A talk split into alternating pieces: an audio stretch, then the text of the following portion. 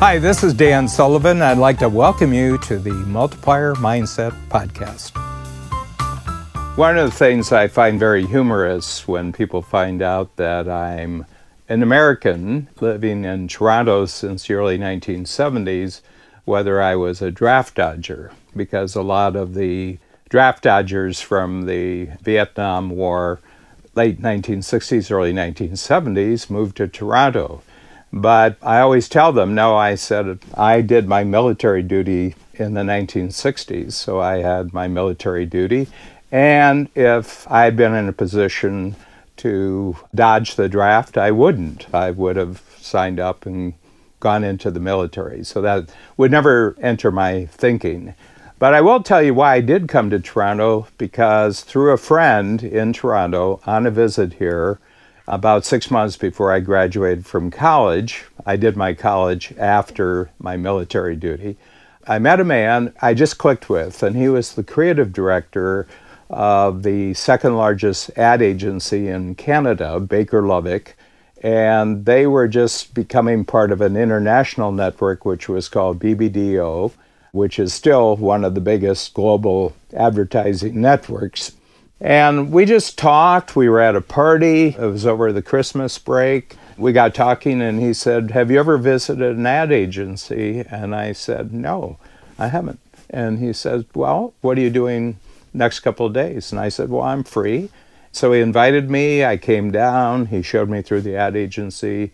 And then he said, let's go to lunch. And over lunch, he said, What are you going to do when you graduate from college in six months? And I said, Who knows what they're going to do when they graduate from college in six months? And he said, Well, I'll give you something to think about, and that is, if you're willing, I'll give you a letter to come across the border because you need an employment letter in 1971, and I'll give you a job as a copywriter because You've told me about your writing activities, and I can tell that you have a way with words. I can tell that you have a good mind, and I just want to find out whether you have the makings of an ad writer. So I said, Sure, that's great. And sure as he promised, the letter arrived. In those days, I'll tell you how simple it was. In 1971, I took a flight from near Washington, D.C. to Toronto, arrived, went to Customs and Immigration, showed them the letter. They said, That's great, here's a form. Tomorrow morning, go down to University Avenue in Dundas and bring your identification, show them the letter, and I did that, and six months later, I had a status which is called landed immigrant, which is like having a green card in the United States.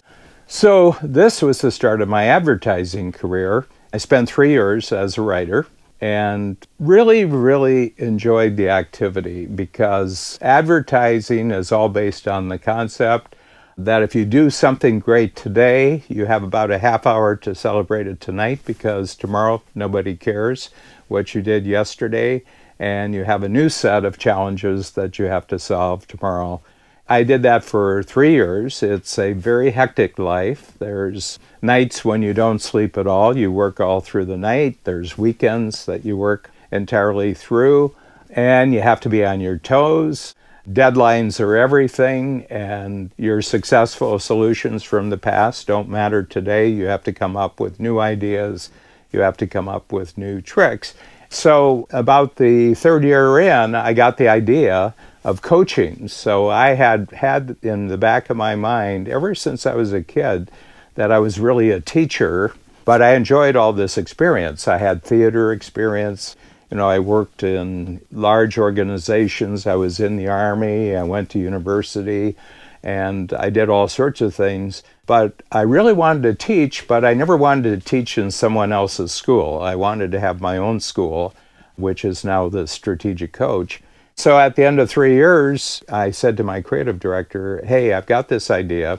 Uh, I've already tested it out with some entrepreneurs. They like the activity, they think I'm really good at it. I'm thinking about starting my own business. Bob McAleer, who was the creative director, was an up from the streets guy and he understood self made people. And he said, Well, that sounds really interesting. He said, If I say no, I'm not going to give you my approval, will it make any difference? And I said, Nope, absolutely none. And he says, Well, then you have my blessing. But he said, Just remember, it's going to be very, very different from what you think it's going to be as it proved to be. You know, I went through enormous amount of frustration and difficulty for the first 10 years.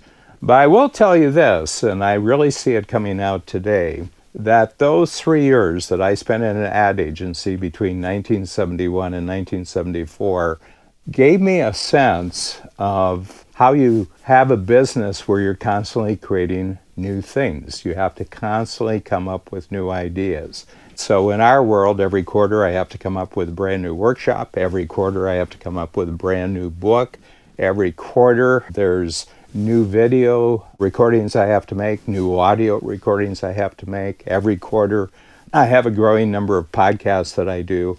And I think those three years in advertising, where what you did yesterday doesn't matter, it's what you're going to create today that really counts, really conditioned me and really trained me for a highly creative, constantly surprising, can't predict the future life, and really got to enjoy it.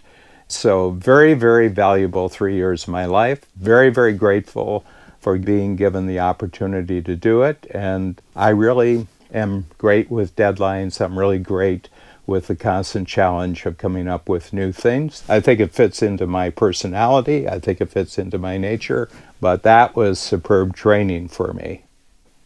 The lesson that I can pull out of my advertising agency experience is that you are truly being an entrepreneur when you allow yourself to celebrate yesterday's win but don't expect to repeat it today. So, on the one hand, I did something great yesterday, and I took time before I went to bed last night to actually celebrate it and feel really good about it. But that's that. And now I get up this morning, and there's new things that I have to address.